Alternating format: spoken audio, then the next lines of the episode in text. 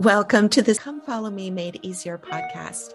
I'm your host, Linda Cherry, and today I'm joined with my co host, Sam Castor, the author of Zion Rising. We have quite a bit to discuss with you today. Our, our books include Second Samuel, First and Second Kings, First and Second Chronicles. So we have quite a bit to chew on here, especially as we talk about two amazing men, King David and his son, King Solomon. Welcome, Sam.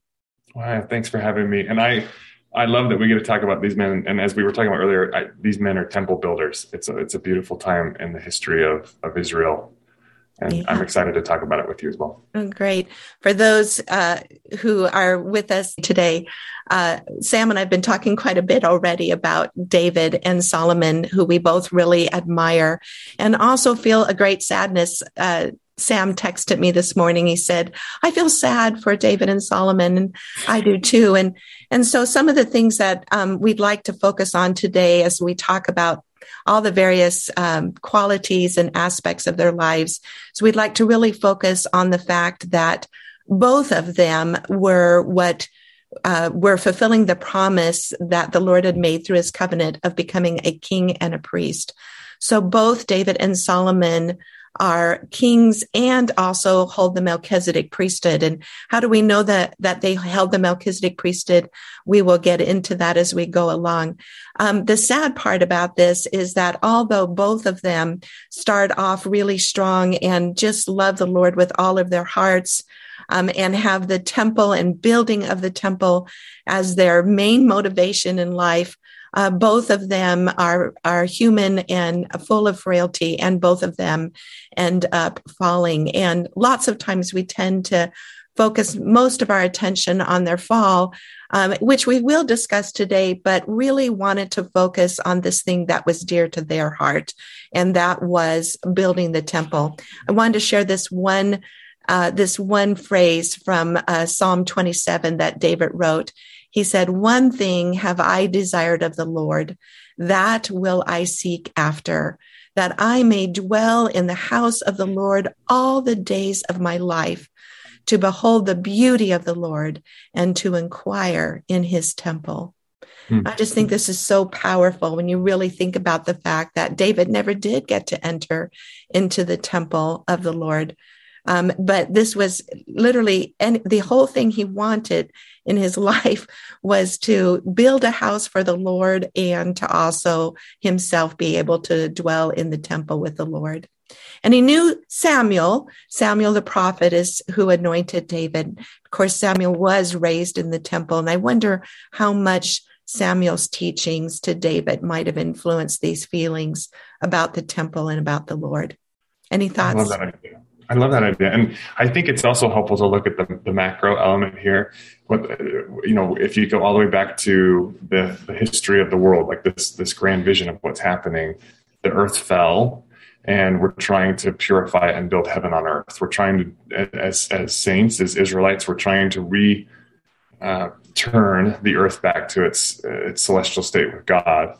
and in order to do that, we have to purify ourselves in our communities, and then we have to purify areas where the Lord can come and dwell. We have to we have to build him a house here on the earth. So every time the saints uh, of the Lord try and build Zion, every time they try and, and create heaven on earth, the center of that is always the temple. It's always that mercy seat. It's always that connection with Christ where he comes and is able to teach us how to love each other and ourselves and love him so that we can pure, you know, be sanctified and exalted and, and literally raised back up to be with him right. again. Right. So beautiful. I agree. I think that was the central focus of what they were trying to do.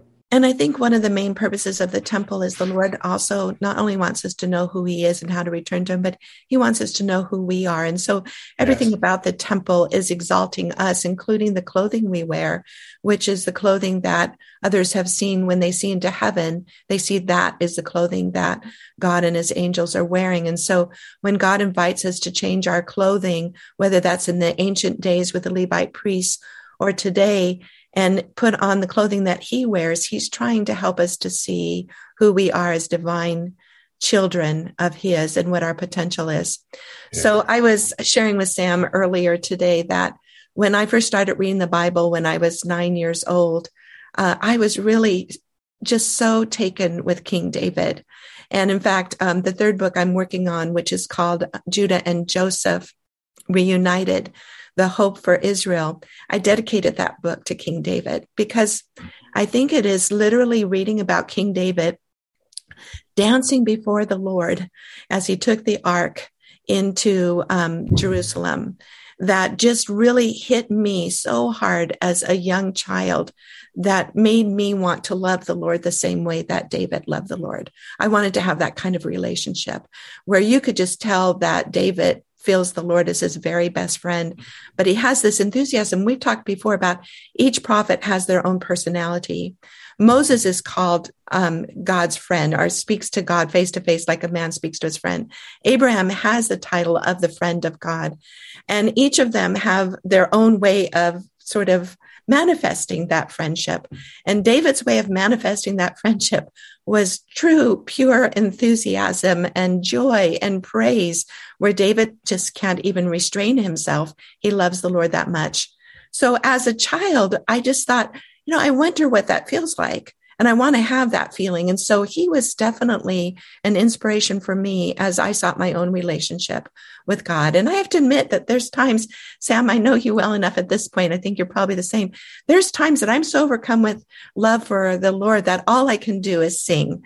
And I, I sing sometimes my prayers to him because there's something about that connection. And David is this singer who praises God through singing. Share with me some of your experiences on that. I, I, love that. I, you know, the, the, the expressive creation, right? It's like this, this connection. And there's so many examples of communing with the Lord through this, this song or dance or art and it's it's this it's beautiful. Uh, this artistic expression or this this um, harmony w- of our hearts with with the divine is something that we see all throughout the the prior patriarchs and matriarchs um, in, in multiple different uh, times of the world and, and geographies. And not only do you have David dancing and singing and bringing such glory to God it's like it's like who he is. And he writes this whole set of uh, books with the Psalms and and and you know, with music and all this. But you have all these other examples of of prophets and prophetesses where this is what they do to express themselves to the Lord, right? The the Jaredites. Most people don't realize this, but when the Jaredites were crossing the the waters after the Tower of Babel and coming over to America, it actually says right in Ether uh, six verse nine, it says, "And they did sing praises unto the Lord." Yea, the brother Jared did sing praises unto the Lord, and, and he did think and praise the Lord all the day long. And when the night came, they did not cease to praise the Lord. I mean, there's this there's this idea of when we're really in harmony, our hearts vibrate, our voices, you know, are, can't help but sing. And when Christ comes through the temple later, another example is he says, if the if these stones could could express themselves, they would sing. Right, right. So there's something about this harmony. There's something about us being uh, uh, connected to the divine that brings out that beautiful harmony and radiance and love and, and, just that artistic expression. I agree. And so to me, David is sort of personified in this way when I think of him. I just think of him as this person who's so full of this enthusiastic love for God that he can't control this sense of praise and singing. But kind of going back to the beginning, as um, we're going to talk about how David became the king, there's a couple of things that I think are worth mentioning. One is that David is from the tribe of Judah. And back in the time when Father Jacob, who's Israel, gave the patriarchal blessings to each of his sons, he um, prophesied that the kings of Israel would come through the line of Judah. And in fact, the Messiah would come through the line of Judah. And so we kind of see things lining up here when David becomes the king, that we've gone through hundreds of years, centuries of Israel just wandering after they've come into the promised land with the, the reign of the judges and all of the sort of confusion and apostasy that was happening then. The tribes really were not united. Last week, we talked about that for the first time, the people start to unite under King Saul. Um, but unfortunately, Saul had some degree of mental illness and um, and also as a, a, form of ego that prevented him from really setting this example for Israel of what they could be as a holy nation, which had been their directive by the Lord. And so, for the very, very first time, that Israel becomes a nation that is recognized by the other nations around them and, and become a whole in a united front will be under King David. And it is David who has then begun to fulfill this prophecy that the kings and the Messiah would come through the tribe of Judah. And I think it's important. And anytime I have the opportunity to, to share on our podcast, I'm going to kind of keep bringing up sort of the promises that have been made to the fathers and how those promises are fulfilled. Now, David is also a prototype or a type and a shadow of Jesus Christ. So David, his name means beloved. And um, Jesus is called the well beloved son of our father in heaven. David is a shepherd king and Jesus refers to himself as the shepherd. He is also the King of Kings. David was born in Bethlehem. That is his city, which means house of bread. And Jesus Christ was born in Bethlehem in fulfillment of prophecy that Jesus would come through the loins of David. And so we'll see as we, as we continue talking today, we'll see many other similarities between David and Jesus Christ. And just as David's heart was set on the temple and worshiping the Lord, his heart was desirous to follow the Lord and to, and to bring others to Christ. Any comments? No, I think it, that that's that's the beauty that's the beauty of these these priest kings, right? Mm-hmm. Is they they try and typify Christ. They try and emulate him. They try and be in harmony with him. Back to the element of song, yeah. and um, you see that even with uh, this example, this influence has, has, been carried over even since Melchizedek. Melchizedek's name in Hebrew, Malki Zadok means my king righteousness. He literally changed his name yeah to to point to Christ. And so I think there's there's power in this this idea that David and I, I love that you're bringing this up. David was was was designed to be a shepherd of all of the Israelites to bring them back to the true shepherd, to point yeah. them to him. Yeah. Um, something that really, again, when we look at his characteristics, something that really stood out to me when I was studying about David is how he waited on the Lord for every aspect of his life, except for one, which we'll talk about in a few minutes. But but even after he had been anointed as a child, basically as a young boy by Samuel, David went and served in the in Saul's court, but never told anybody that he was going to be the next king. He never tried to usurp the throne from Saul. And in fact, even when Saul, as Saul is moved upon by an evil spirit, and Saul seeks to kill David out of jealousy, uh, mm-hmm. because David gains a great reputation after defeating Goliath, and he's also really great in battle as he as he grows and becomes a man. Saul, filled with jealousy, um, hunts David and decides he's going to kill David. And even when Saul is in David's hands, so to speak, uh, one time he's asleep in a cave and David's mm-hmm. in the same cave. David says, I will not raise my hand against the Lord's anointed. And he waits for the Lord to fulfill the prophecy that he'll become the king. He doesn't ever try to take that on himself.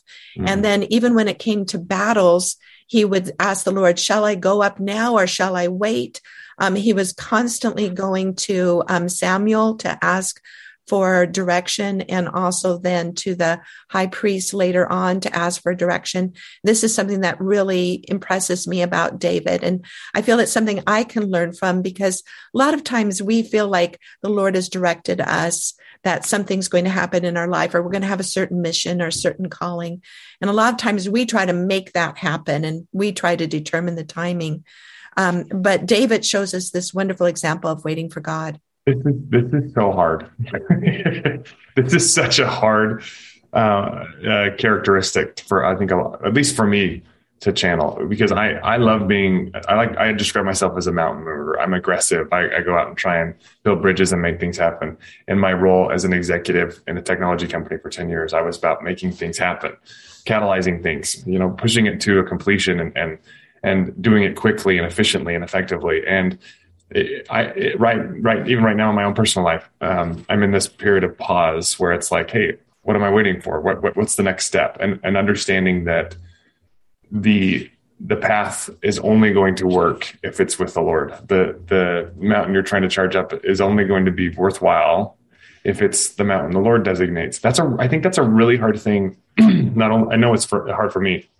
I think it's a really hard thing for a lot of us in today's uh, culture where we expect things quickly. You know, we're we're we're in the information age. We're in, we're in the um, the age where you can click a button and get access to you know endless data or entertainment or whatever it is feelings of accomplishment or, or learning and to be able to be to be truly meek and bridle that power to, or that desire to do something as if you're you're a horse waiting for the command from your from your master that that's a very difficult talent and gift to to uh, to make sure that we have consistently in our lives i think that's right and just think you know David saw Saul making some pretty big mistakes once Saul had kind of lost it and had lost the spirit of the Lord. Uh, Saul makes a lot of mistakes, but David still never steps in and, and says, Hey, I'm supposed to be the king and I'm taking no. over.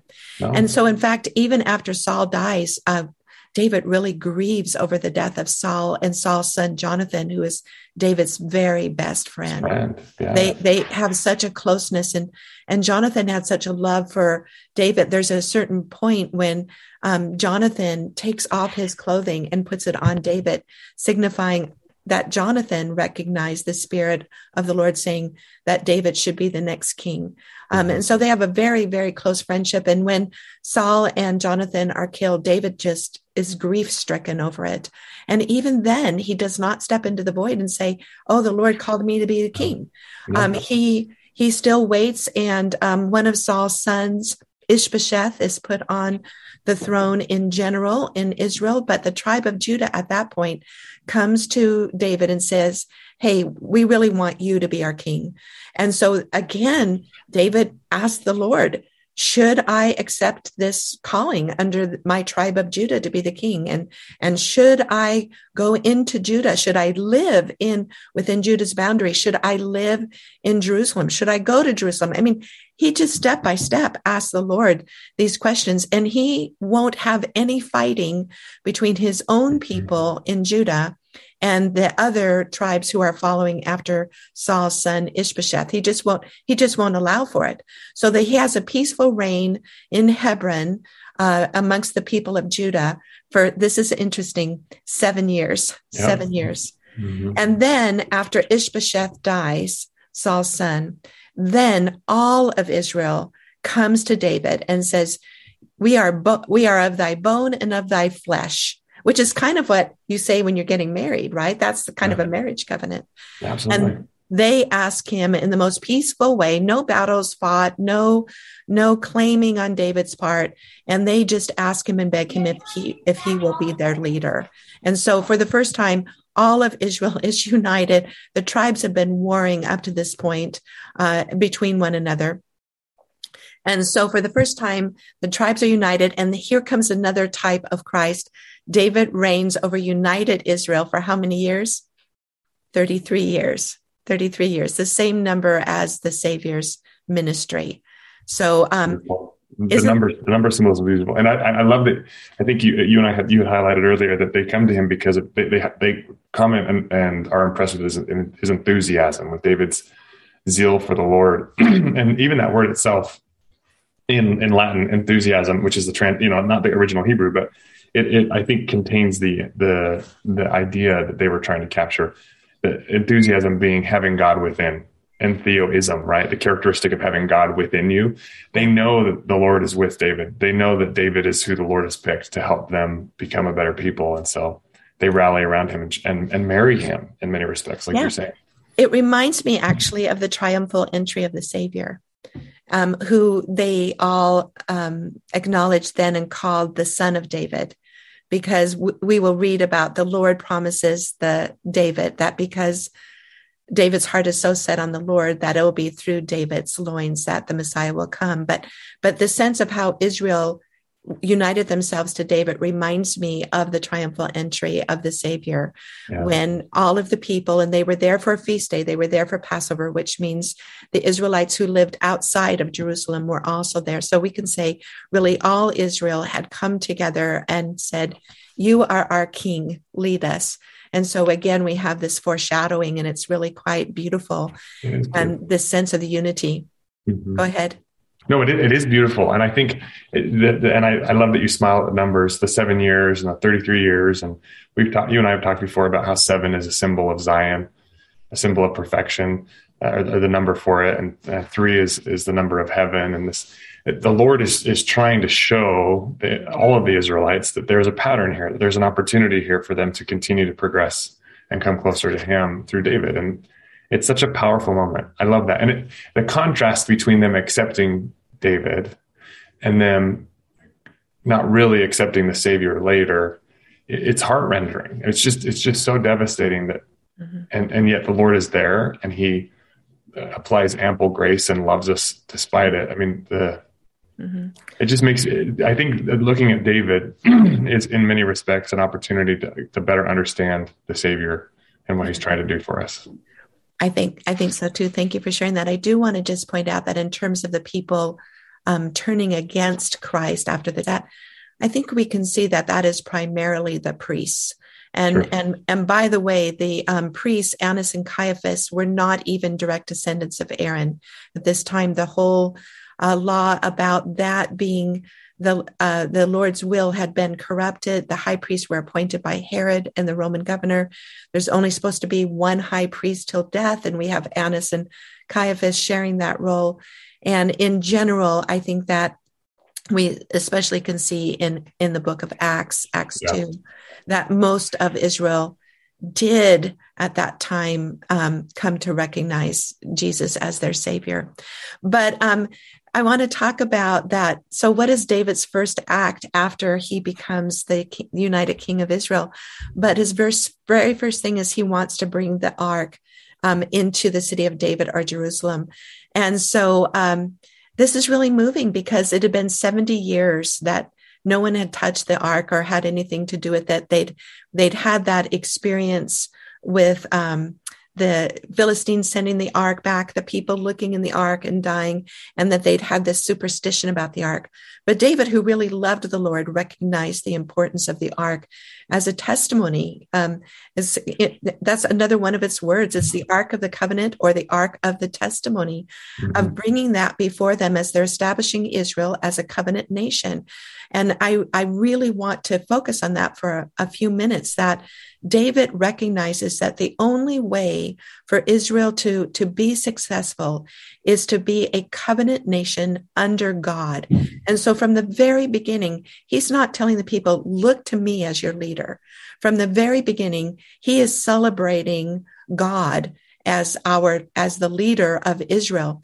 And so he establishes he establishes the city of Zion as the mm-hmm. city of David in a very important city. Tell us a little bit why this is so important, Sam. I know it's precious to you. Oh no, yeah, it's, it's wonderful because he's he's trying to emulate the, the, patriarchs and matriarchs of old, right? He's trying to say, hey, let's bring let's build a place where the Lord can come visit. Let's build an environment where we're, we're loving each other and we're we're following the laws of the Lord to, to uh, the level that He can come join us and be present with us.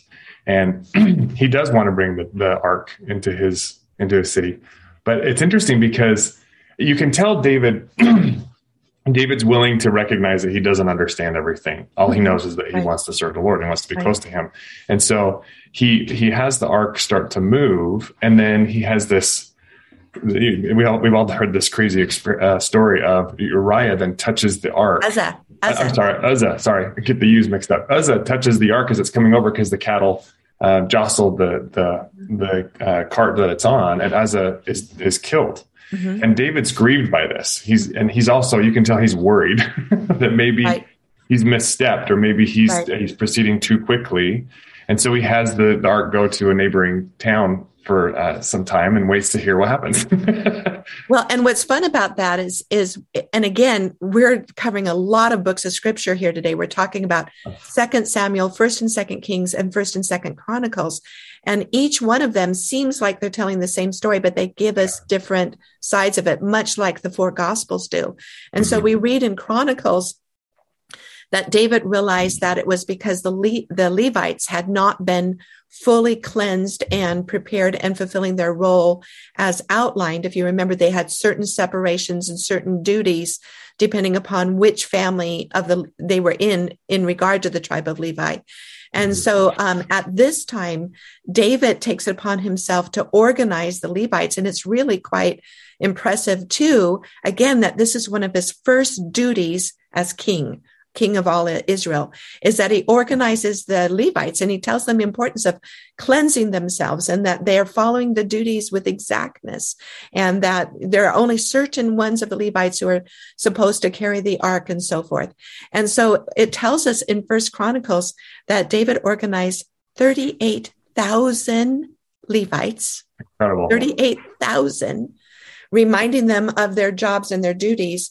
And 4,000 of them were assigned to singing. Now, I want to get to the singing part in just a minute, but how important this is that David is looking at um, how we do things with exactness, spe- specifically things that are associated with God's ark or God's temple um, that there's an exact way to fulfilling our covenants and our role as God's emissaries.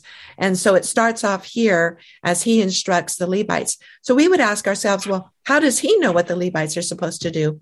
And we read throughout those scriptures that the Lord appeared to David several times. Mm-hmm. In fact, even when we'll get to the temple, David David says he has in writing that the Lord wrote for David and and drew out for him what the temple was supposed to be. So we can only imagine the story behind this levite organization is that that came from the lord. So here again we want to emphasize that david has both the melchizedek priesthood and also he is a king in israel.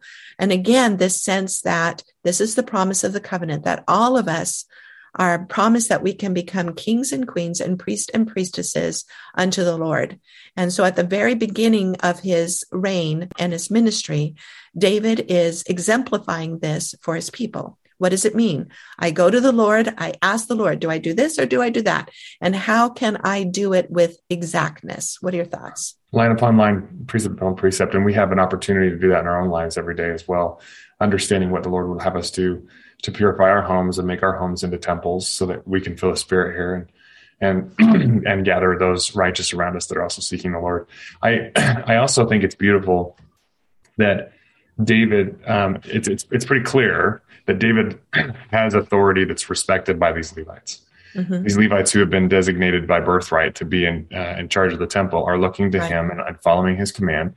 And one of the things, in addition to those thirty eight thousand Levites that you that you highlighted, Linda, there's there were also four thousand who were assigned to sing songs of praise, as you've highlighted in First Corinthians.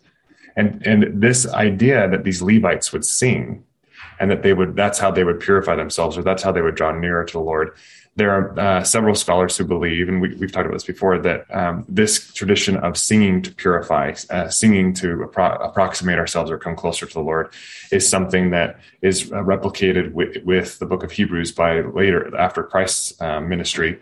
The Hebrews would sing certain portions of the book of Hebrews, and early saints would to come closer to the Lord and be, purify themselves so they could enter into his presence. And we also sing as as Latter Day Saints, and and many many many other churches do. That this idea of of communal harmony or of, of, of, us connecting our voices together to sing praises to the Lord is beautiful. Now, that's cool academically, but from an application standpoint, if you've ever been in a choir or you've ever been in a, in a, in a church meeting or anything like that, where you sing and the words start to carry new meaning and new power and new authority in your in your heart where they literally fill you with light and and they change who you are. Maybe you maybe you have a and i, I have this I have, I have a chronic back problem. Maybe you have a chronic pain that all of a sudden is abated because of the song. I, want I think it's important to recognize that that song is something that not only is communal for us as we sing it in harmony together, and it's a beautiful symbol of how we can all be united in, in, in voice and heart as, as Zion. But it's also a way for the Lord to elevate us and to, to help us come closer and connect with Him. And so these ailments or these things that are the troubles of our lives that um, maybe weigh us down, Lord, the Lord uses music and song and praise to Him and the power of His Word in that that beautiful harmony to elevate us and to to cleanse us and to heal us and to fill us with his light. And so anytime we can, we should be singing. Joseph Smith actually taught the closer you get to the Holy Ghost, the more pure your ability to sing becomes. And so if we're not singing or if we're those who feel like our voices aren't harmonic enough or we don't know our notes well enough, well, let's keep trying because the more we sing, the more we purify ourselves, just like David was doing with these with these uh, Levite priests. I love that truth. In the Doctrine and Covenants, the Lord says, The song of the faithful is a prayer unto me. Mm. And um, Alfred Edersheim tells us that this is the first time that praise music was ever used in worship in Israel, or at least it's the first recorded time, mm. is when David did this. And we know he loved music. He used music to soothe Saul. And then he wrote a number of the Psalms that were used in temple worship. And so I love your point that as we sing these songs of praise, our hearts change and we can become cleansed. I remember President Hinckley sharing the experience as a young man. Uh, I think he was a teen, and um, and singing and participating in praise to the man, and that he felt this overwhelming testimony of the prophet Joseph Smith through that experience. And I know I've had that experience as well. In during times of singing, I can feel the Spirit so strongly and receive revelation. And um, it's a, it is a very powerful tool that the Lord has given to us, and I I hope we're all using it. To your point, um, one of the psalms that um, David wrote at this time. Now, this isn't in the book of Psalms; it's in First Chronicle, but it's called a psalm. Um, David, at this time when he is bringing the ark in and he's singing and dancing. He said, Worship the Lord in the beauty of holiness, for his mercy endureth forever. And I just love that, this sense of praise. And from my own personal experience, I have really felt that the Lord appreciates it when we praise him.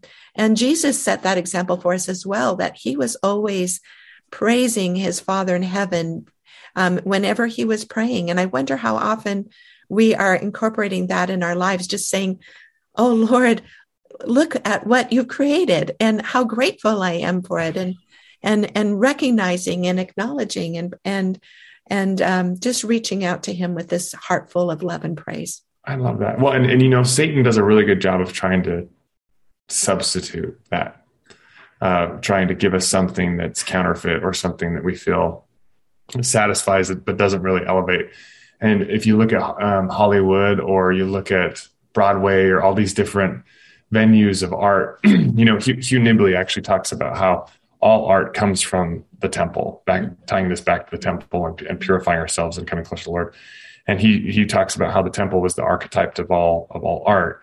Enoch is referred to as the first, uh, or as, as a great artisan mm-hmm. who created and, and did beautiful things because of the temple, including uh, music and song and other things. And the the world definitely has its counterfeit. So we, how many of us like to go to a Broadway show or to, and I do. I mean, I, for example, the the contrast is so obvious. The the musical Wicked is, is has tremendous music, right? Yeah but the title of the of the of the show is Wicked. Yeah, you know, yeah. Not to not to downgrade it because I think it has a beautiful message and it's all about hey, do the right thing, even if people say that you're being bad, all that kind of stuff. But the, the Broadway has a lot of counterfeit that offers us that tries to supplant or or fill that void. Mm-hmm. All of us are children of the creators. All of us have these hearts that have the ability to harmonize and to create and to sing. We're, we're meant to become like them. We're meant to use the power of his word to vibrate and, and have these frequencies of light and love and truth with each other. And so Satan knows that and he tries to, to, to give us stuff that distracts us, or he tries to use music, which we're called to, to deviate us. I had a, or, or get us off our, our forward paths. Um, I have a wonderful former stake president. He said the day he got called, he chose that he would only listen to um, general conference talks, and the only music he would listen to was uh, the Mormon Tabernacle Choir because he was like, I only want that song in my head while I'm I'm engaged in this role. But how many times do we get these? Uh, and I'm not saying you do or or anybody else that's listening, but I, I know that it's very natural for us. It's very possible for us to get songs that maybe don't bring us closer to Christ stuck in our head because we are creatures of song. Right. We're meant to sing. We're meant to harmonize. So. Right, beautiful. Thank you. Well, I've had the opportunity of being in Jerusalem on mm. the Sabbath as the Sabbath begins in the evening, on uh, the Friday evening, um, mm. and the the men gather at the Western Wall uh, what remains of, of um, Herod's temple. And they sing and dance, welcoming in the Sabbath. It's joyful. I picture it as being right. what David did. And literally, they are dancing and holding hands and singing to welcome the Sabbath. And it's a powerful experience. I've also been in a Messianic uh, Jewish synagogue where the people come together and they dance um, to begin the services, and it's it's really quite moving and beautiful. Now, Michelle or Michal, um, Saul's daughter, who was David's wife, um, yeah. um, she was kind of offended by David dancing and singing, and she felt he had demeaned himself and wasn't acting very kingly. Um, it's important for us to see that in all of the accounts, it tells us that David is wearing a robe of fine linen and he's also wearing an ephod. What does that mean? Uh, it means he has priesthood. It means he's wearing something of righteousness or a symbol of, of connecting him to the Lord. Yeah, that's yeah. right. He's wearing the robes of a priest. Here is the king who's just united Israel. What's most important to him? It's not the pageantry of King Saul or of the kings of the other nations it, it is the most important thing to him is if he can be a priest before mm. the Lord and again humbling himself before the Lord. And so um, after he brings in the ark, David just kind of just aches over the fact that he really wants to build a house for the Lord. And so up to this point, the ark is in the tabernacle or a tent. And um, David says to his council members, How is it right that a palace is being built for me and the Lord only dwells in a tent. This is not right. I want to build a house for the Lord. And it, we can say it kind of consumed his thoughts basically from the time that he was a king that he wanted to build this house. And so the Lord appears to him and the Lord basically thanks him that he, that David wants to build a house. And but the Lord says to him, this is really interesting. He says, um, "You're wanting to build a house for me, but David, because of your heart, I'm going to build a house for you. Mm-hmm. And this is where the, the Lord promises him, this is to David, and thine house, David, and thy kingdom, David, shall be established forever before thee. Thy throne shall be established forever. And so, what the Lord is promising David here is that through David's posterity, we're going to have the kings, but most important, we're going to have the King of Kings. We're going to have the Messiah. Mm. This is powerful. I mean, this is so the opposite of what David expected. In fact, David's response is, Who am I, Lord? Who am I? I mean, just imagine what this tells us about how the Lord rewards us according to what's in our heart. Share your thoughts. Well, he does. He wants to give us everything. and this this exchange here is is bookended later with um, when David uh, ends up having this conversation with Nathan about when David ends up falling. Uh, the Lord is basically trying to help us understand that He'll give us everything that He has as quickly as we're willing to receive it, and that the best way for us to receive that is is to emulate David is to be humble, to be grateful, to point everything back to the Lord, and to stay in that place if we can stay in that place of receptiveness where we're humble and grateful and trusting that everything is a gift, the Lord will give us everything. Mm-hmm. If we try and take, or if we try and force or uh, or destroy to get what we want, then we close our hearts off to the ability to receive from the Lord. And so David is a, is a beautiful example, and it's it, like we were talking about. It's sad. it's very very sad. But David has this tremendous uh, instruction for us, and how do we stay in a place where we can receive all that the Father hath? How do we stay in a place where we where we can receive what the Lord and I think what we really want because I really believe when the agency is such a fundamental piece of who we are. We fought a war over it before coming down. It's still still a war we're fighting down here today. I feel like we we in many ways framed our lives with the Lord before we came down to earth.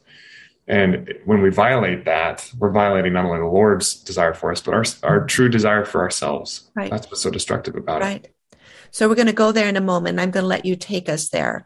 But before we do, before we talk about David's um, family completely falling apart, um, I want to share something that Paul wrote um, about. Um, forgive me, it's not Paul, it's Luke in the book of Acts about David at this point and this promise made to David.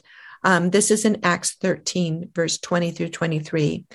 And when he had removed Saul, he raised up unto them David to be their king, to whom else he gave testimony and said, I have found David the son of Jesse, a man after my own heart, which shall fulfill all my will.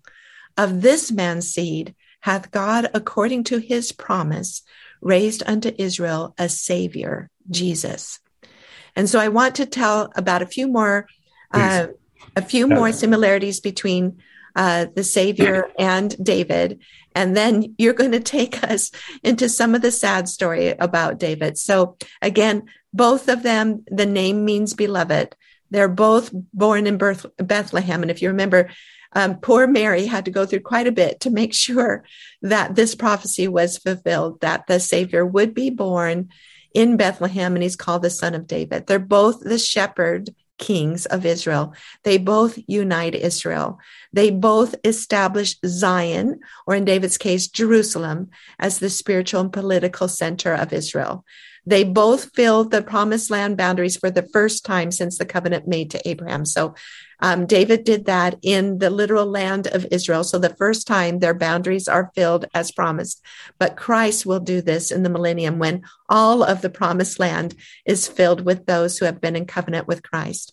They're both mighty warriors. Now, we don't typically think of Christ as that, but we're told certainly with the second coming and, and as John describes him in the book of Revelation, the Savior is also a mighty warrior.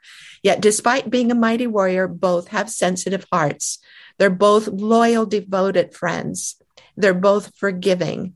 They're both fair. David shares in his inheritance. It's very interesting to note the difference between the way David lives as king and his son Solomon. Again, David is more about being humble and he'd rather be dressed in the robes of the Levitical priesthood than be in the robes of the king. Um, and that our Savior is also fair. He makes us joint heirs with him because he's good, not because we earned it. They look after those who cannot look after themselves. David provided for Jonathan's son for the rest of his life.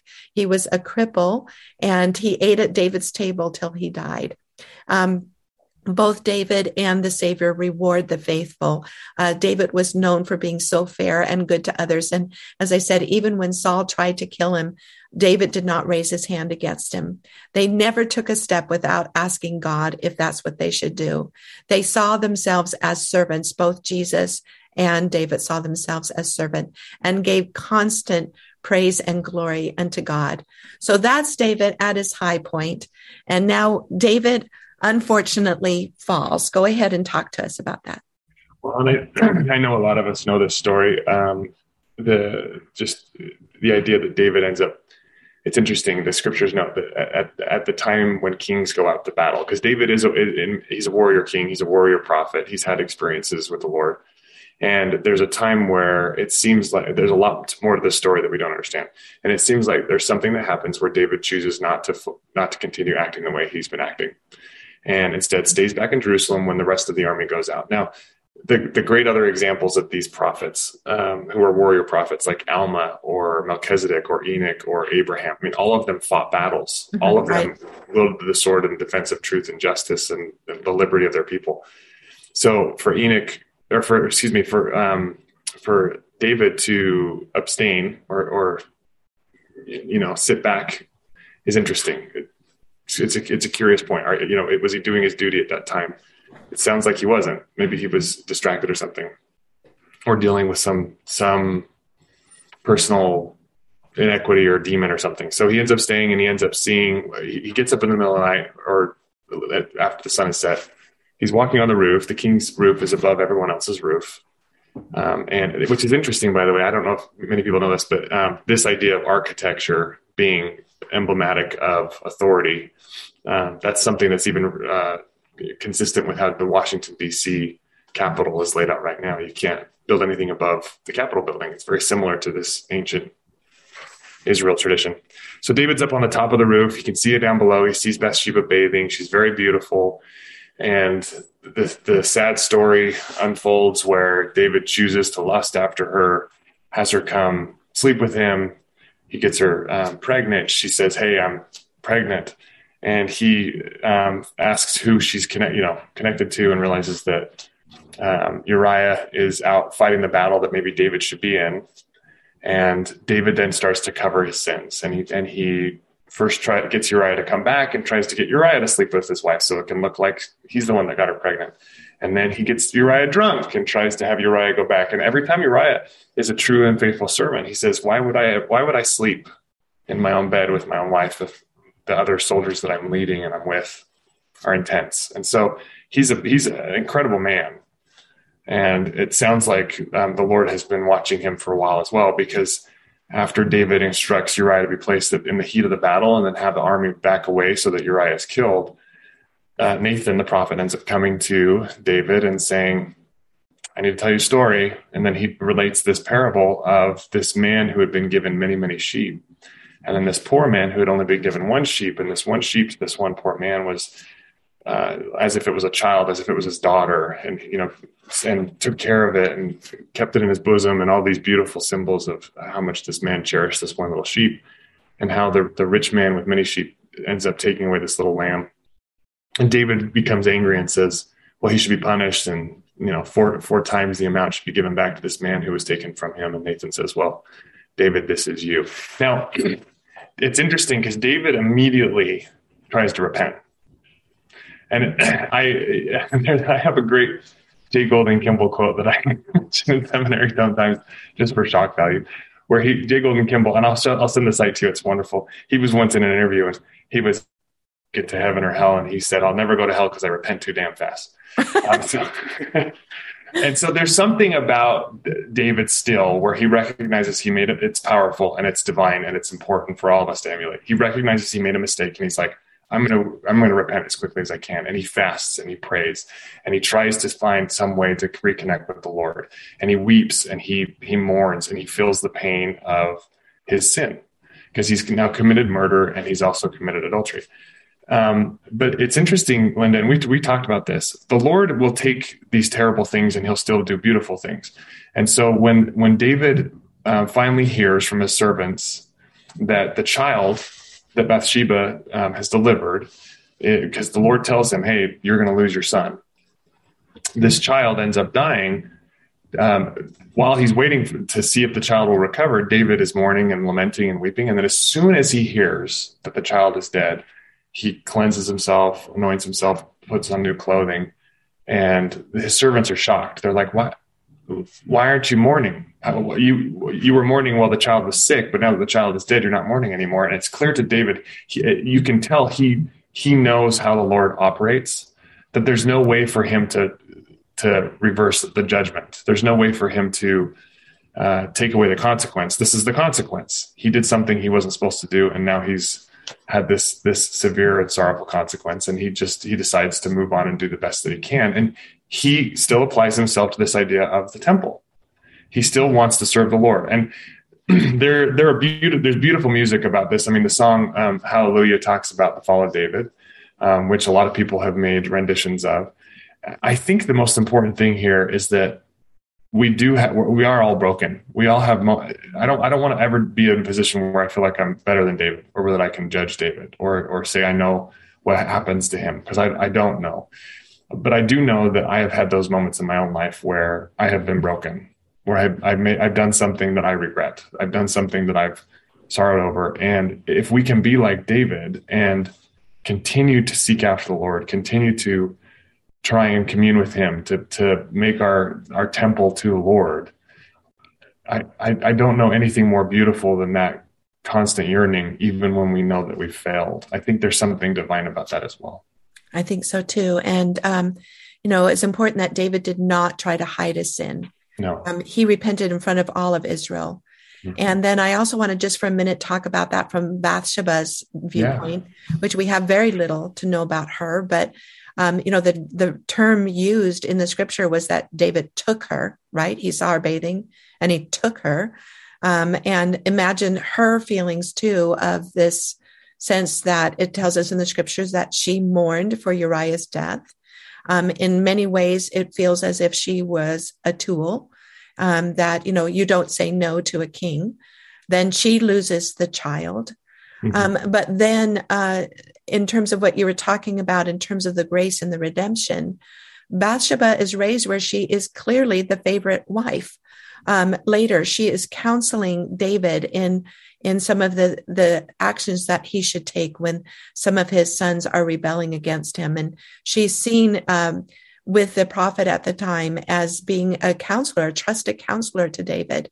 And then she gives birth to Solomon, and the Lord uh, calls and tells David that Solomon is the one who will follow him. And Solomon is the one to whom this prophecy that the Messiah will come through um, Solomon. And this mm-hmm. is Bathsheba's child, even though Bathsheba's not first wife, this is Bathsheba's child. And so, also again, back in Matthew, where we have the account of the five women in Christ's birth, each of them supposedly with a somewhat questionable reputation, mm-hmm. we have mm-hmm. Bathsheba, which to me is the Lord saying, I'm not holding anything against Bathsheba. And um, Bathsheba felt a tremendous amount of pain. We can't doubt that. And the Lord has also redeemed her and brought her forward and um, restored her. So it would be wonderful to have that story. Of course, it's a very personal story for both of them, but one day we'll know more about that story. Uh, we all sort of wonder about it, the Doctrine and Covenants that tells us that David is in hell he's having to pay the price for his mm-hmm. sin mm-hmm. but and and why is that is because of what we've learned about what it means to have your calling and election made sure in other words when david received this initial promise from the lord um, that the Lord was going to build his house forever, David's house, and and that he the Messiah would come through him, and the and the fact that David saw the Lord numerous times. He had a he had a relationship that can only be in the category of calling and election made sure. And so for those who've had that experience, um, they suffer a great consequence. We've talked before about the fact that to whom much is given, much is required, and that Moses striking the rock, he had he had a very um, public consequence to that because the Lord entrusted him so much and he knew so much. Mm-hmm. David also knew so much. He really knew the Lord and he really understood covenant. And so there's a strong consequence to the breaking of the covenant. But the promise is that those who have had this calling an election, those very few who've had that and then have fallen, that if they will repent, and we're told David is in that process still, that they will come forth again.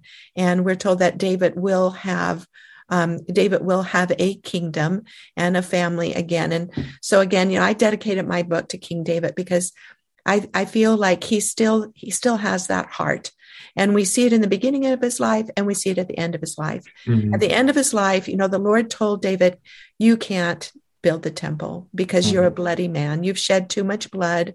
And because of this murder and so forth, you're not worthy to build the temple. Nevertheless, the, the Lord did show him the pattern of the temple. And David spent the last years of his life collecting all that would be required for building the temple, which was. Yeah quite an amazing amount of gold, for example, and oh. and cedars and so forth. And he had that already, literally already um, to go for um, Solomon to take over. And um, it's just so beautiful when um, David is basically um, on his deathbed and giving his charge to Solomon. The main thing, um, the most important thing he's telling Solomon you have to do, you have to build the temple. David says to Solomon, Now set your heart and your soul to seek the Lord your God. Arise, therefore, and build ye the sanctuary of the Lord God to bring the ark of the covenant of the Lord and the holy vessels of God into the house that is to be built to the name of the Lord. And he used this phrase that just has always touched me. He told Solomon, he says, the house for the Lord has to be magnifical magnifical. Mm-hmm. And in fact, the temple, the building of the temple by Solomon, literally was one of the wonders of the ancient world. There had never been the like before in terms of laborers received a, a status um, that had never been known before because they were so careful about who could work on the temple and how they were to work on the temple. All of the stones, for example, were were brought off site so that they didn't use any hammers or tools on the stones of the temple to to put it together. Um, almost everything is covered with gold. I can't even imagine what a sight it was. It took seven years to build it. Um, not only had David gathered so much of the of the uh, materials needed for building the temple. But David asked the people if they would make a willing offering to help build the temple. And this is an important part of temple building even today. And in fact, even though he had stored so much, the people brought together even more to add for the building of the temple, which was so important for this Zion feeling for Israel. It was so important for establishing Israel as a covenant a nation with the temple at their heart. It's like it couldn't be just David wants to do this or just Solomon wants to do this.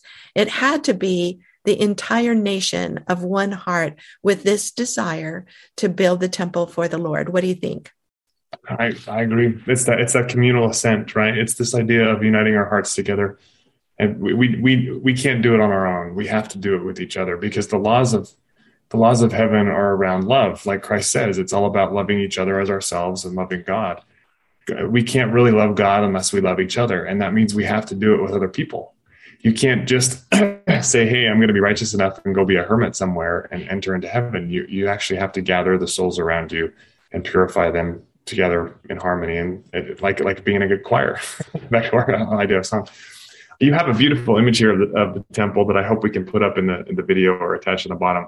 But the this idea of entering the holy of holies also um, references this this ascent, right? Like because because we come from one stage to another and we continue to ascend up to a higher and higher place until we're in the presence of the Lord. And the this idea that David, ah, you know, that David was stuck or that he has to, like it says in the Doctrine and Covenants, that he's paying for that sin.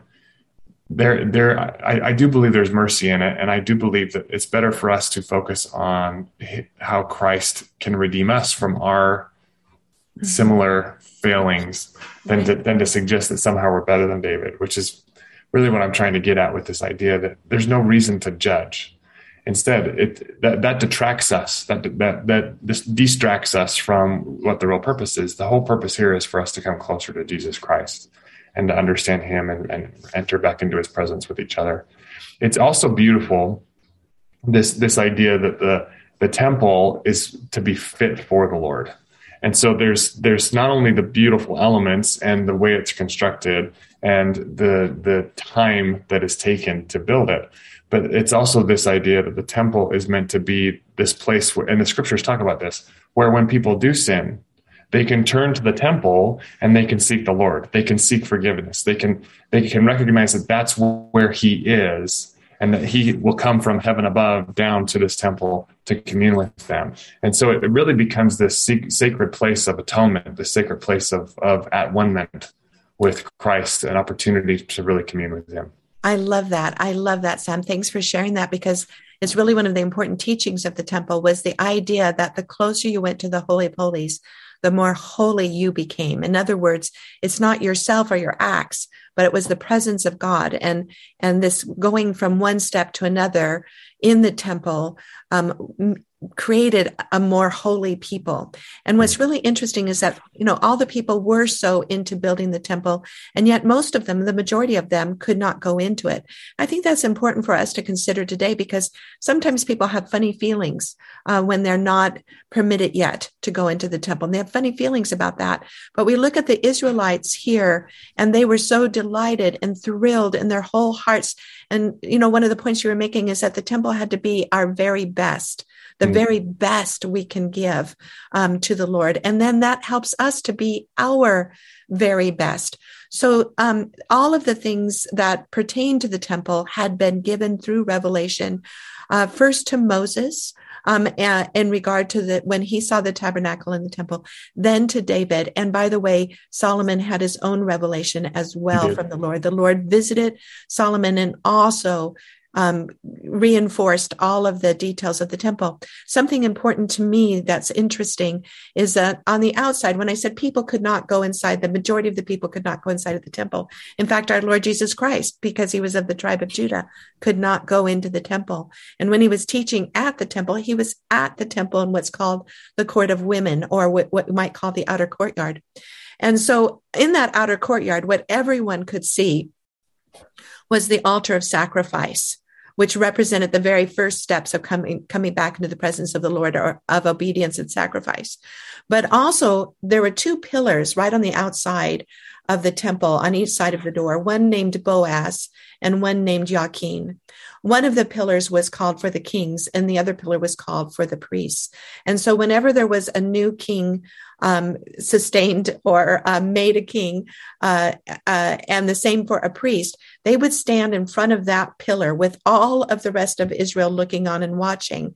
And in front of their respective pillar, they would be washed, anointed, clothed, and given a new name.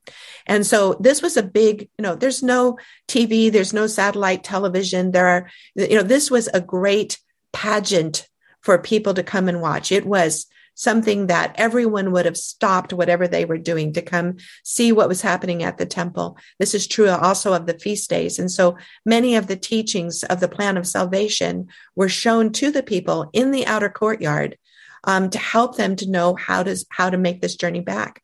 In this sense specifically of the coronation and ordination of the kings and the priests was so important that this took place outside the temple in front of these pillars, again, to underscore to all the people here is what the Lord intends for you to be a king and a priest, a queen and a priestess, and everyone got to be part of that pageant and to watch that. And there'd be singing and everything that took place mm. as part of that. And so, um, just as people had gathered for that sort of ceremony, people gathered everyone together for the dedication of the temple. So after seven and a half years, here we go with our seven again. After seven and a half years of building, the temple was complete. It was also unique in that um, Solomon um, obtained the help of the Phoenicians and people who were outside of Israel mm-hmm. to help, who felt like this was quite an honor to help to build this temple in Israel. So under Solomon, the entire view of Israel as a nation really changed for yeah. good, for good and for bad. Um, but for the first time, they received a lot of respect from other nations, and largely because of all this treasure they have. That's part of the covenant blessings. So Solomon, we see him in the role of a king and a priest with the Melchizedek priesthood, because it's Solomon who dedicates the temple and offers all the sacrifices and blesses the people. Now, remember what happened to Saul when Saul offered a sacrifice, he was chastised for it mm-hmm. because he didn't have the authority. Great point. And so we have this idea that we've been emphasizing here about everything to do with God's house, everything to do with his priesthood, as in the case of Uzzah studying the ark, is mm-hmm. to be mm-hmm. done with exactness.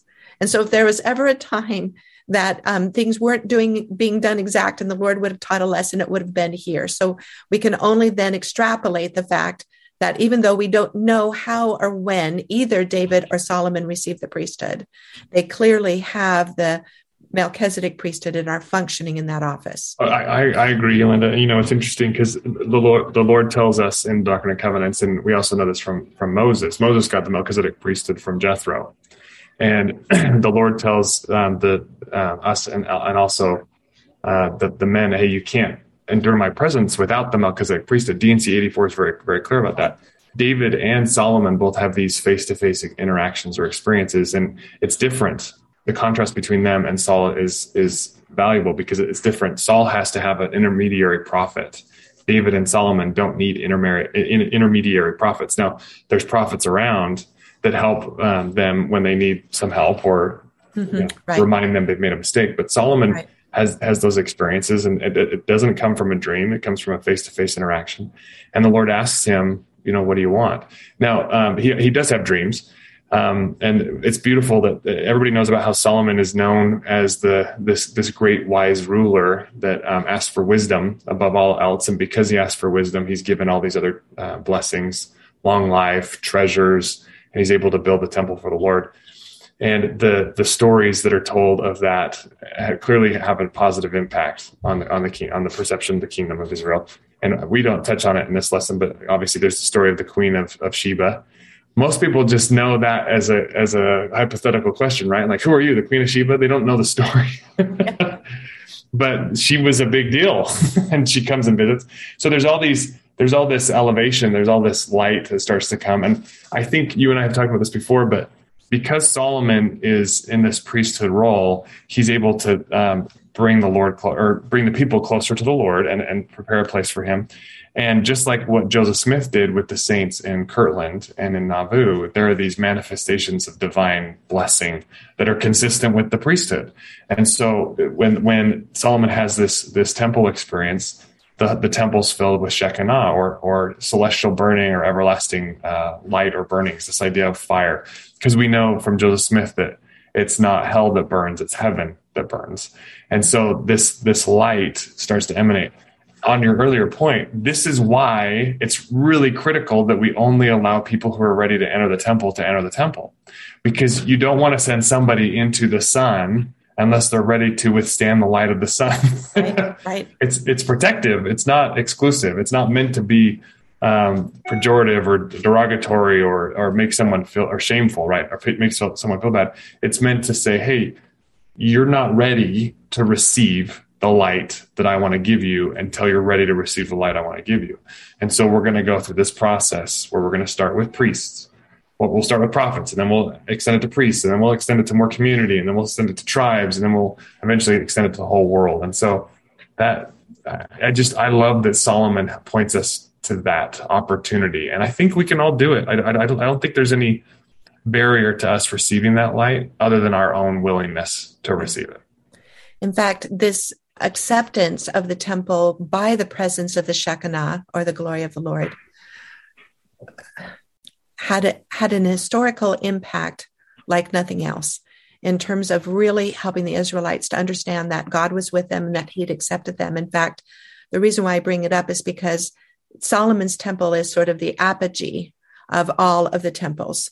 Um, yes. Um, because of this experience of the Shekinah coming.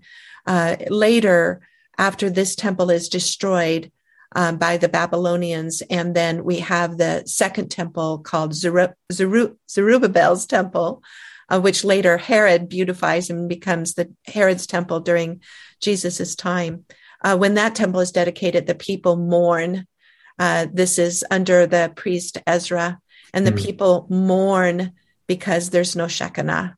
There's no ark and there's no Shekinah. And so they just feel like, oh, God, you know, God is just not happy with us. He's not accepting us. So this was really the high point in Israel's covenant nation status, this dedication of the temple. It was the most important point. And how interesting it is that for Joseph Smith, it said he's never he never built a uh, he never built a regular church building.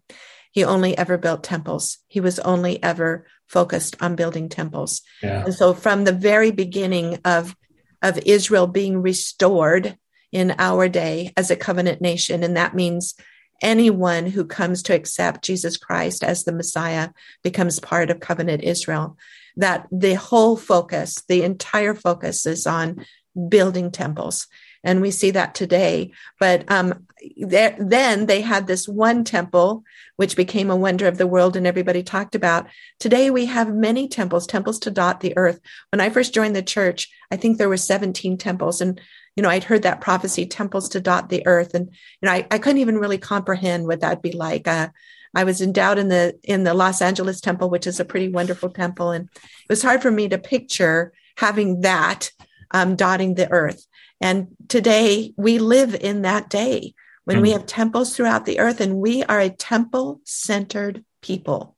And this is what both David and Solomon were trying to exemplify under the direction of the Lord that to be a covenant nation, we need to be a temple centered nation. That means God. God is at the center of our lives. And that we seek to to worship him to praise him to follow him and to learn at the temple. So one of the things i want to bring up is that you know we've talked about a few of the ways that the temple was teaching a few of the different principles the temple taught people. But in the in the scriptures in uh, first kings it tells us that solomon dedicated the sacrifices in the temple three times a year. Well the reason that's important to recognize is that it was three times a year that the people were to keep the feast and festival days and hmm. those feast and festival days, the spring feast, the fall feast, with the one in the middle being Pentecost, each of those feast and festival days foretold about different characteristics and the mission of the Messiah Jesus Christ. It's believed that the spring festivals testified of his first coming and the fall festivals testified of his second coming. So here again, the um, temple is teaching so much about the plan of salvation. It mm. is still today teaching us about the plan of salvation. And at the heart of the plan of salvation is the atonement of Jesus Christ. So anciently and today, by the way, I will say I've written a book that's coming out in August called The Feast and Festivals of the Messiah that will tell us more about Solomon's temple. Wow. Um, but I do want to t- talk about the fact that Solomon also fell. And then I want to come back to something very special about Solomon's prayer, that uh, prayer of dedication that was fulfilled in our day. So let's talk about Solomon's warning from the Lord and then what happened to Solomon. I'm making you take all the sad stories today. well, I think the best way to to capture it is, and I think you can't read these chapters without looking at what Jacob tells us about David and Solomon in the Book of Mormon, um, because he's at a time in the in the Nephi history here in America where the there are many people, uh, men who start to uh, have multiple wives and they they want concubines and they want to have uh, multiple relationships, um, and uh, Jacob very clearly says, "Hey, this is only okay if the Lord commands it, and the Lord is only going to command polygamy or." Multiple wives if he's trying to raise up seed. So there was a time where David and Solomon both were righteous men. And just like Abraham and other prophets before, you know, Israel with Jacob, who later became Israel, and these other patriarchs, they end up having um, multiple wives so they can have a, a great posterity and the Lord can raise seed and build this community that can then love each other and then ascend back up into heaven. That's the whole point. It's all about, you know, us being this this harmonic community that that um, that sings to the Lord and becomes closer to Him. So Solomon, Jacob very clearly says Solomon and David sinned when they when they took uh, unto themselves uh, wives that weren't uh, blessed by the Lord. And Solomon, it's crazy. I remember hearing about this as a high school kid, and it's just insane. It sounds insanity, but he ends up having uh, what is it, seven hundred wives and three hundred concubines, and so a, a thousand women um, and it, it's it almost it, even just the number sounds egotistical, right? That he's trying to feed something inside him that's not um, divine, that's more natural man. And all I guess the biggest thing for me, Lynda, on this this stuff is that uh, this this topic is that nothing lasts except for Christ. Nothing lasts except for our relationship with Him and the things that He blesses in our lives. And all of us struggle as humans with these natural tendencies and these things that we um, these appetites or these things that we think that we want. And satan's very good at convincing us that satisfying the appetite will bring us peace. But appetites satisfying appetites never ever bring peace. It's only when we are able to come closer to christ. It's only when we're able to hear him and feel him and and see him and, and be restored by him. That's what that's what satisfies us. That's what brings us everlasting peace. And so in this Solomon and David story, I guess the biggest takeaway for me is that we all have those those tendencies. We all have appetites. We all have things that we're trying to understand and bridle and harness. And the Lord has this tender mercy that he extends to all of us where he says, if you make a mistake, come to me and repent. I'll help you heal. I'll help you uh, sublimate your your tendencies. I'll help you take them to a higher level. Help you become like a child. And as long as we can stay in that place of, of humility and receptiveness, like we talked about with David, then he'll give us everything and he'll heal us and he'll help us identify those those wounds or those fears in our heart that make us think that we're only great if we have those appetites satisfied. Because I think that's what it's sad, but I think that's what was happening with Solomon. He ends up connecting with all these other nations, bringing in other wives from other places that don't believe. And it says by the end that he built a temple to the different gods that did horrible atrocities in the name of their their godhood. And so I just this is so sad. but I I just feel like there's there's we have to focus on this idea that we can avoid that path for ourselves if we if we continue to come to the Lord. If if we repent so quick, we'll never you know like J. Golden Kimball says, never go to hell because we repent so damn fast. well, I think something so key there takes us back to originally when Israel chose Saul, and they said we want to have a king like all the other nations. They want to look like the other nations. Now, when it appears with David, it appears that David is is sort of centralizing Israel um, as a nation and kind of working on the heart of Israel, whereas Solomon starts the same thing of we want to have alliances with other nations. We want to be admired by other nations so that even the story of the Queen of Sheba, who's coming because she can't believe the report she's heard about him, and then she finds out, oh, it's true. In other words, Solomon has something like 20,000 horses and chariots. Mm-hmm. And, and, um, and, you know, there's these legends and stories told about when he had his young men go forth, you know, he would be in the center chariot and then he would be surrounded by these young men in their chariots. And they even put gold dust in their long hair so that their hair would shimmer under the sun. Everything was about the pageantry of what other nations did. And he was very keen on making alliances. So all of these, well, not all, but most of his marriages were with women of other marriages or other nations. Other nations, yes, and in other, in order to be tolerant, in, in order to be tolerant and politically correct, he allowed each of those wives to bring their gods and then to show his love or commitment to those wives. As you said, he built temples to the other gods. In fact, there's a hill in Jerusalem called the Abomination, uh, Solomon's Abomination. And it's because, as you said, a lot of those gods required human sacrifice and and um, sexual prostitution as part of their part of their worship service. So again, is that Solomon wants to be like everybody else and he wants to be admired by everybody else. And over and over and over again in the scriptures, the Lord has said, you have to marry inside the covenant.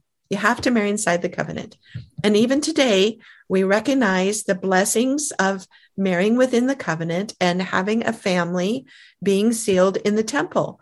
And that, as you said, we're all susceptible to the human frailties of the flesh. But being married are sealed in the temple and being married in the covenant helps to give us more of a sense of our focus being still on God and what is an eternal family than being caught up with the things of the world. When you talked about your state president and the music, I was thinking about, you know, even more than music is the movies and things that we have that oh, sure. that that we start we start to bring also into our lives and we start tolerating the same way that Solomon Solomon tolerated. And we can say, "Well, I still love God." And Solomon believed he still loved God and but he was just being kind to to others. And he tolerated mm-hmm. these things being brought in. And i think we can also be taken off base by we see a movie and it makes it feel like well everybody's doing this.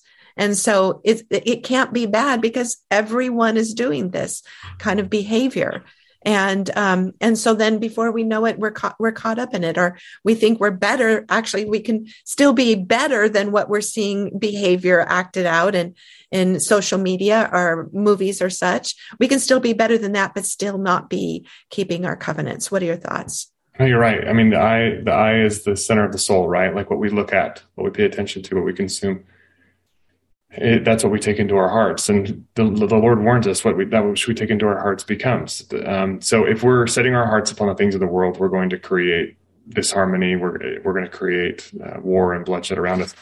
I have, it's interesting because there are times where we need to put up that, that wall of enmity. We need to kick out, we need to cleanse the temple like, like the, the savior did we need to rid ourselves of the the blood and sins of this generation, like purge ourselves from it. And there, I have a very, you know, a lot of family members who who struggle with different things. I have a very large family. My grandfather had twelve kids.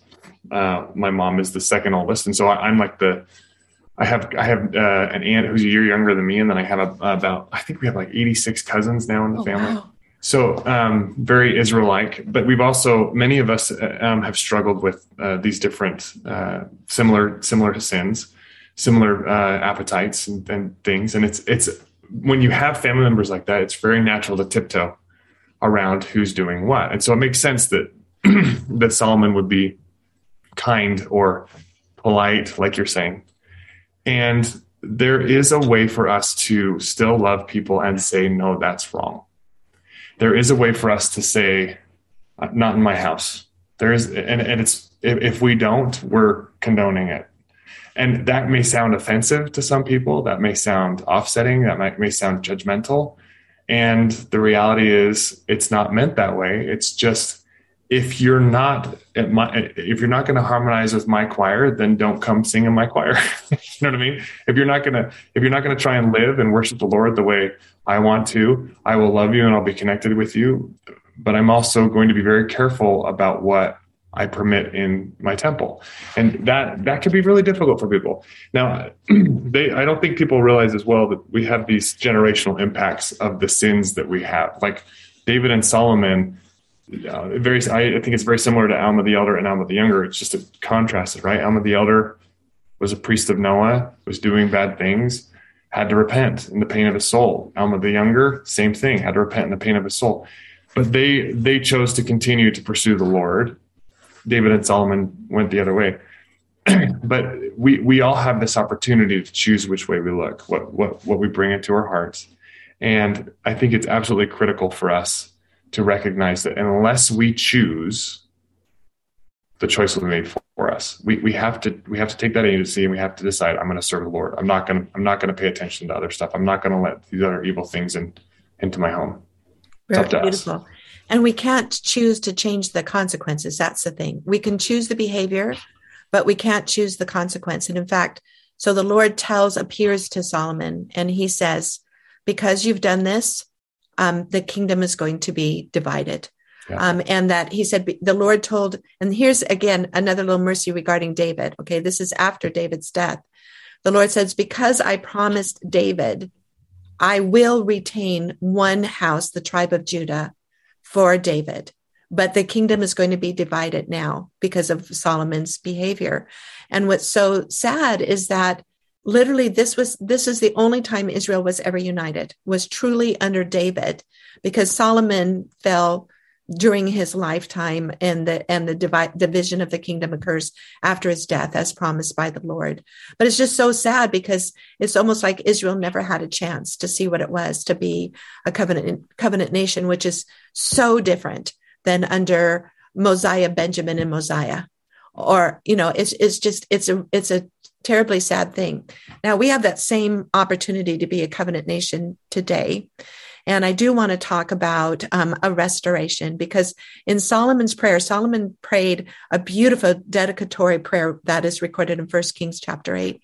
And as you said, o- over and over, he says, if the people get scattered, have them turn to the temple and hear their prayer. And if the people sin, have them turn to the temple. And again, that's a beautiful symbol for us today that, that is still true for us today. But he also prayed a prayer about a stranger that would come from a far distant land. Mm-hmm. Um, and that would be caring about the people of Israel. And Solomon asked that that stranger's prayer would be heard. And um, I'm just going to read it. This is what Solomon said. Moreover, concerning a stranger that is not of thy people Israel, but cometh out of a far country for thy name's sake, when he shall come and pray toward this house, Hear thou in heaven thy dwelling place, and do according to all that the stranger calls to thee for, that all people of the earth may know thy name to fear thee, as do thy people Israel, and that they may know that this house which I have builded is called by thy name. Now it's interesting. This was uh, literally thousands of years ago. It's interesting, as I mentioned, that Joseph Smith had temples on his heart the same way that King David did. And the very first temple of our dispensation, the Kirtland Temple, uh, the dedicatory prayers in D&C 109. And in that prayer, Joseph Smith, uh, in a time of great anti Semitism in our nation and, and in the world, Joseph Smith prayed for the return of the Jews to their land. Yes. And then he called upon one of his apostles, Orson Hyde, to go and dedicate the, the land of Israel for the return of the Jews. This is um, in uh, 1841 that Orson mm-hmm. Hyde goes. And um, at this time, all of the Jews had been scattered. They had had so many different conquests and had been scattered throughout the world. And as I said, it's a time of tremendous anti Semitism in the world. And Orson Hyde, at tremendous risk of his own life, he saw beheaded people. He was in a shipwreck. Um, but in order to fulfill the will of the Lord, Orson Hyde went and stood over, uh, looking over at the um, the Temple Mount, and he said he did as the angel directed him. He prayed for the return of the Jews, and um, he he took a rod. This is sort of in fulfillment of a vision that Ezekiel has. Ezekiel envisions that in the time just preceding the millennium, an angel comes and measures the Temple Mount for the rebuilding of the temple on mm-hmm. Temple Mount. And um, and so uh, Orson Hyde in his journal says that he did as he was directed with the rod. Now, was he doing what that what what had been foretold by Ezekiel of measuring the Temple Mount? We don't know, but what we do know is that he prayed quite a lengthy prayer um, that um, Israel could be rededicated and the people come back um, to their land. And um, he said that he was sent by the Lord to speak comfortably to Jerusalem and to cry unto her that her warfare is accomplished, her iniquity is pardoned, and she has received of the Lord's hand doubly for all of her sins. And now is the time that they should come as doves to the window to return to the land of Israel. So this is 1841. Jews had been scattered for thousands of years. And when I say Jews, I want to make sure that we understand that the Jews represent one of the tribes of Israel. All of Israel is to be gathered. And so we have people of, of that sort of all the tribes sort of mixed together in general. So this is in 1841, and then we have the um, we have the World War One and World War Two, and of course in World War Two the the Jews are uh, treated abominably in the Holocaust, and as a result of that, they have a desire to come back to Israel and make that their homeland. In 1948, Israel becomes a state. So basically, 100 years after Orson Hyde's dedication. I don't think it is a coincidence. No. But the fact that Solomon, in a prophetic role, was able to foresee one day a stranger who's not from here is going to come and he's going to pray towards this house where this house was please hear his prayer. And today it's like we're bookends. I remember President Hinckley talking about the Nauvoo Temple and the Salt Lake Temple, you know, looking at each other. And I feel like I hope that today we can look back to Solomon's Temple and recognize that tie that binds us to them as a people. And that now we have the temples today, and that we can invite all, all of Israel to come back and come back to the Lord in the temple. Love that. What a beautiful, what a beautiful end way, way to end this. I mean, this this is all about the Lord redeeming His people, extending His grace to to help gather us home, to reunite us as that community that can love each other, and the fulfillment of that prophecy with Orson Hyde is is beautiful. And I feel I feel the light of it. I feel the power of it and I, I feel like we're accelerating even faster now, Lynda. I, I feel like there's an opportunity for us to join in that Zion building in our own homes in our own communities by learning to love each other, by recognizing that some, that love without truth is destructive and truth without love is destructive. Like we need to blend those two things together mm-hmm. and be in a place where we uh, are focused solely on, on Christ and how we want to prepare the earth for his second coming. It's up to us to do that. So we should join in that and make it happen more quickly. There's no reason to wait, right? Beautiful. Thank you. I hope we can learn a lot from looking at these two great men. And um, especially, I hope that we can come away with this desire that our heart just be filled with enthusiasm yes. and love and praise for our Lord who does so much for us. I also want to invite everyone who's listening that I'm leading a tour to the Holy Lands. I'm going to Egypt, uh, Jordan, and Israel in February of 2024. We're taking our registrations now. And to be honest with you, we are almost sold out and would love to invite anyone who's listening to come. You can find out the information on my website, Lynda Cherry Books and Tours. And that's Lynda with a Y, Lynda Cherry Books and Tours, and would love to invite everyone to join us. We thank everyone today who has been with us. We so appreciate this opportunity of being together. We really enjoy spending time together and sharing our thoughts with all of you and um, invite you to share and to subscribe with your friends. Thank you so much.